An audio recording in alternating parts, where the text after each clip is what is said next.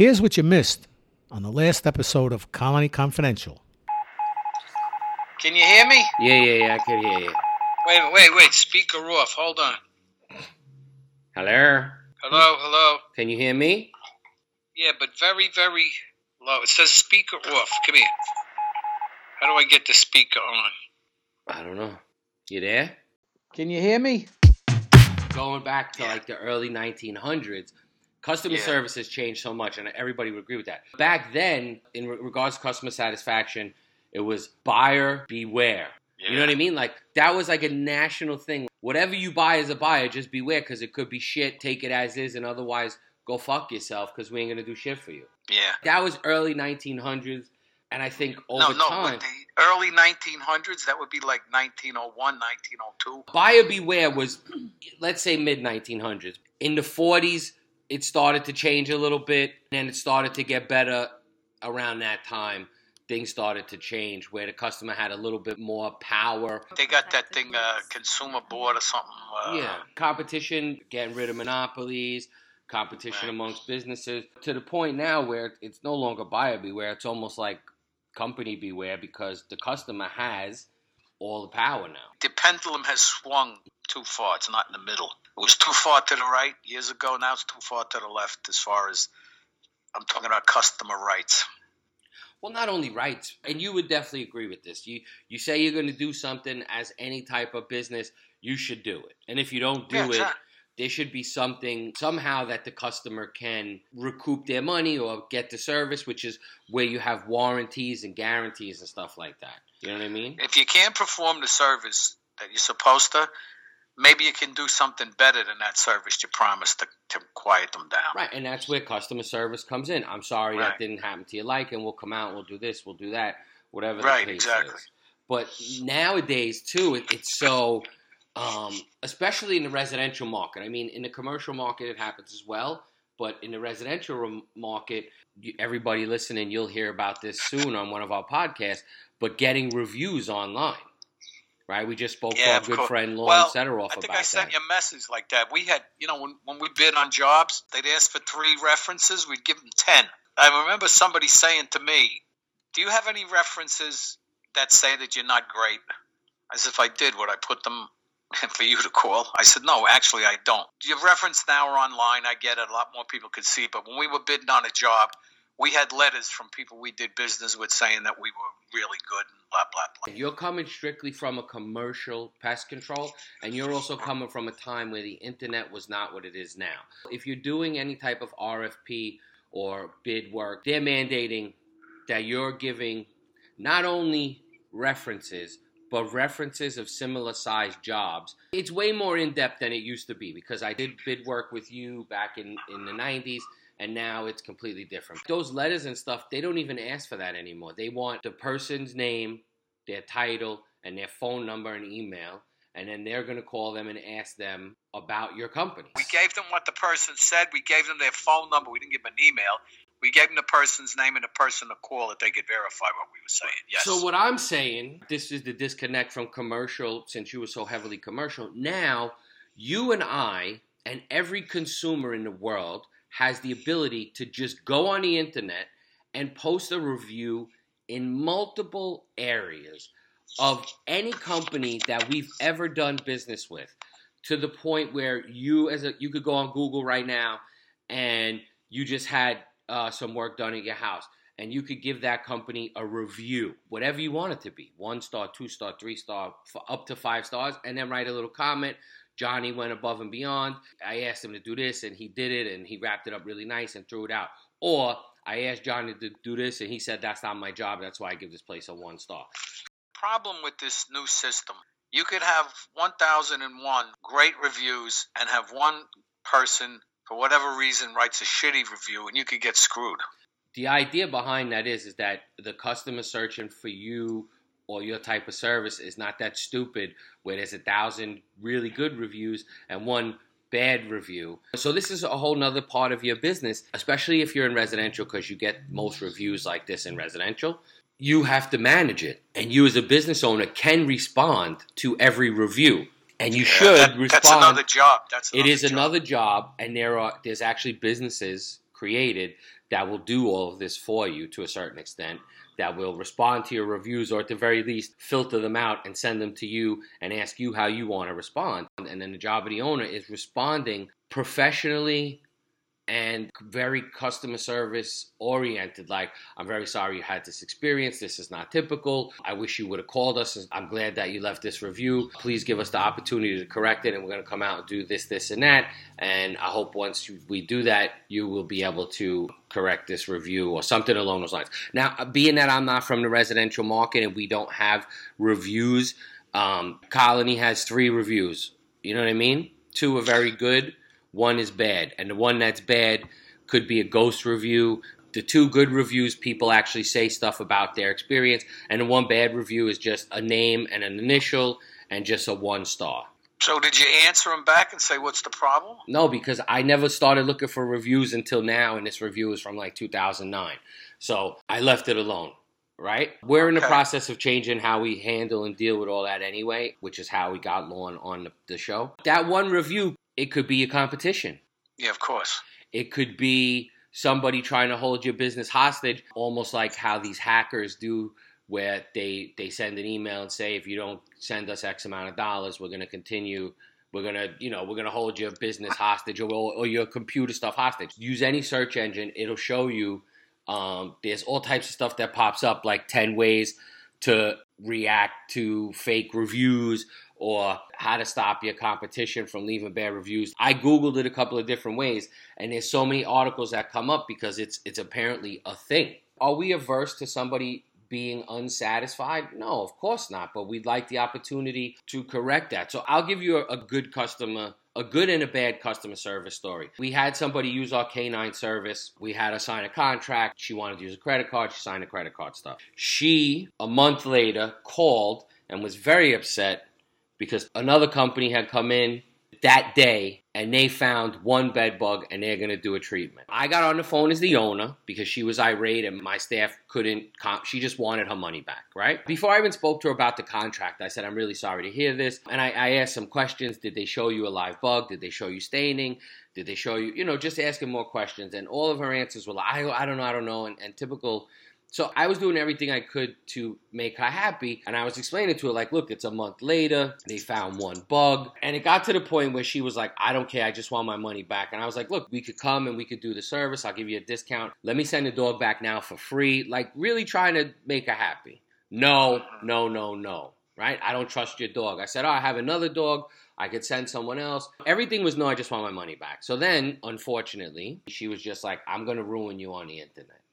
And I said, okay. I said, well, you read your contract, and our contract for Canine is very specific. I said, read your contract and what it says in a month. You know, everything that I'm offering you has nothing to do with the contract. I'm just trying to make you happy, but you'd only be happy if I give you the money back, and I can't give you the money back. So then she went to her credit card company and blocked the charges, and I won. And this is also a good business thing. I won because I had the signed contract, the signed credit card authorization, and the signed service ticket that we performed the service. So she lost all that, and she she never ruined us on the internet, thankfully.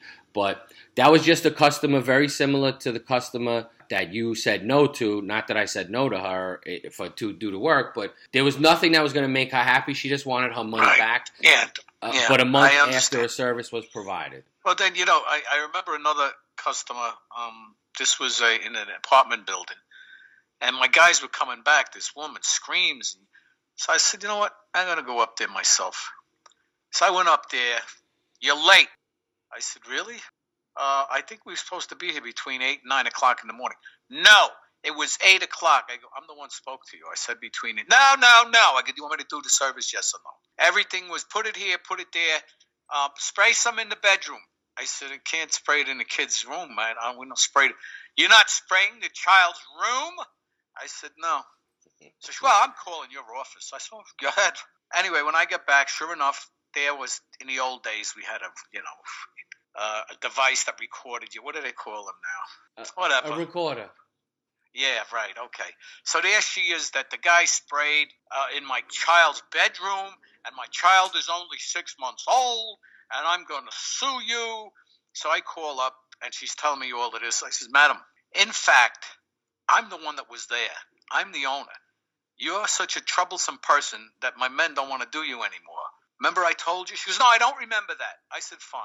You put your complaint in. I'm going to send a team up there and we will swab their, their child's room. I know what chemical I was using. It's recorded already. I said, You're not going to find that chemical in your child's room. So she started cursing and slammed the phone down. And I had gone into this particular real estate office. It turns out she works there. So we're looking at each other, and one of our colleagues goes, You know, you really have to understand something. I go, What's that? She just is going through a divorce. I said, Whoa, whoa. I'm sorry for that, but I'm not going to take her abuse, and neither is any of my men. And not only that, she's threatening to get a lawsuit on us for something we never did. I said, No, no, I, I have no sympathy for her. Then they canceled the building on us. but anyway, it was better to lose the building than to deal with this. This woman was like a time bomb. So I have good news, completely off topic. Go ahead. What is it? We hired a service manager. Oh, who is it? Do I know them? No. Okay. This may tie to customer service, right? So he comes in yesterday. Chris introduces him to me. Chris swears he said, "Oh, this is Joe, the owner," which he probably did because he always does. The guy just probably didn't hear him, right? So whatever. Everybody's talking. He goes downstairs. He's getting the company ID made, and he's like asking Jazzy questions, right? Mm-hmm. Who's this? Who's that? Oh, the guy upstairs. He's just a regular technician talking about me, right? Yeah. I was dressed in uniform. I had a hat on, you know, normal day. And, That's uh, cool. She was like, "Who are you talking about?" She was like, "You know, the guy upstairs."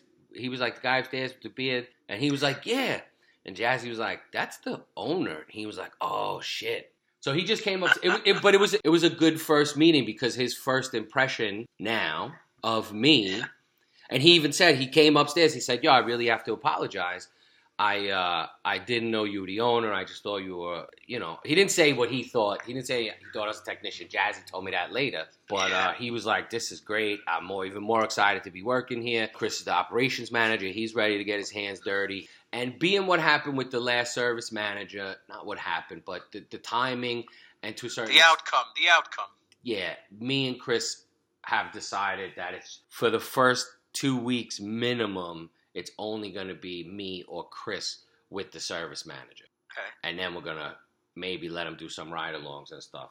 Whereas the last time we started the service manager off doing just doing ride alongs like the first two weeks, you know, every day with Yeah. a different tech. Yeah. That was my good off the top. You learn from you learn from your mistakes, and that was a good thing. I, I always agree with that. You always like to work for a, a guy that doesn't mind doing what you do, getting dirty, stuff like that. So, and also it's another thing. I'm not going to ask you to do anything I haven't done, can't do, or will do. he said that verbatim or he's like it's good to know it's good to see like the operations manager and the owner that are willing to do what we do every day you know something did you listen to one of the most recent podcasts i've been getting texts all day quoting what i said to you it was great What was it? because i said Oh, i'm gonna build yeah. a wall around your fucking house also Yeah. i must have said at one point on a scale of 1 to 10 of jerk, jerk off republicans you're an 11 Yeah.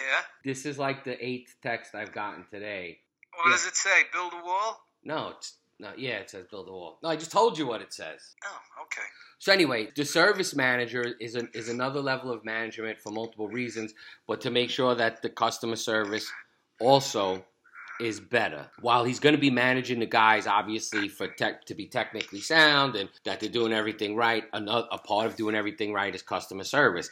We're also going to do. I, I think I spoke about surveys to get that net promoter score, and we're doing it internally as well as with customers. I've spoken to some people on how to really get it done with the customers quickly because we did have issues in the commercial sector where people wouldn't respond to emails. I, we're going to talk about this with Law and More, but the two-step review through our friend Jeremy, it's called twostepreviews.com. I'm hoping to figure out a way to use that to come up with a net promoter score from our customers as well as from my text. Customer service is one piece to your business, right? As a business, you need to be firing on all cylinders and constantly pushing forward, or as you would say, onward and upward, right?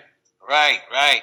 So everything, your product, or in our case, your service, which is the product you're selling, needs to be top notch. than all the other stuff. Like I was saying before, how accessible are you? If I'm calling you at eight o'clock at night, are you answering the phone or is someone answering the phone? You need to be accessible to your target market. Now, in the commercial sector, depending on part of commercial, you could almost have bankers hours in certain commercial sectors, right? Nine to five. In other parts of commercial, it's the night shift because they don't want anyone in there you have to get in there between 8 at night and 6 in the morning. So these are all your business model, I guess, but you need to be accessible. You need to be available. One of the seven things was agreeability. In this article, they say do your best to never say no and try to take a breath and, and regroup and say, let me see, let me see what I can do, and then figure out a way around the issue or be creative and show the customer that you're doing everything possible to accommodate them. You know what I mean? It also does say in the article, it, there's this very simple filter. Is it illegal, immoral, or unethical? And if it's not, say yes. Okay, well, one thing I could tell you that I notice sometimes is left out with all everybody's knowledge and this, that, and the other thing. A thing that has opened a lot of doors for me, a smile. Just a simple smile. And you'd be surprised how that can diffuse a situation or make a customer happy. Listen, 110%. And I don't know if you remember when Yeah. uh, when Chris and I spoke at Eastern Conference in 20, 2017, 2018. Yeah. But my very first slide was a picture of Cadence, my daughter, with her huge, big, bright smile, saying, "Smile." You know, this is the first thing in customer service. Mr. and Mrs. America and all the ships at sea, this is Ed Sheehan from Colony Confidential. We'd love to hear your stories. We've heard so many of them. We've given you some of ours. You know, as we talk, we learn more and we become better educated. It's a shame that our politicians don't do the same thing, but they're stupid and we're not. We try to take care of our people. They don't give a crap about anything but themselves. On that happy note, why don't you tell us some of your stories, share some stories with us? So until next time, this is Ed Sheehan saying, God bless you. And don't forget to subscribe and review. Send us anything you want us to know about at colonyconfidential at gmail.com.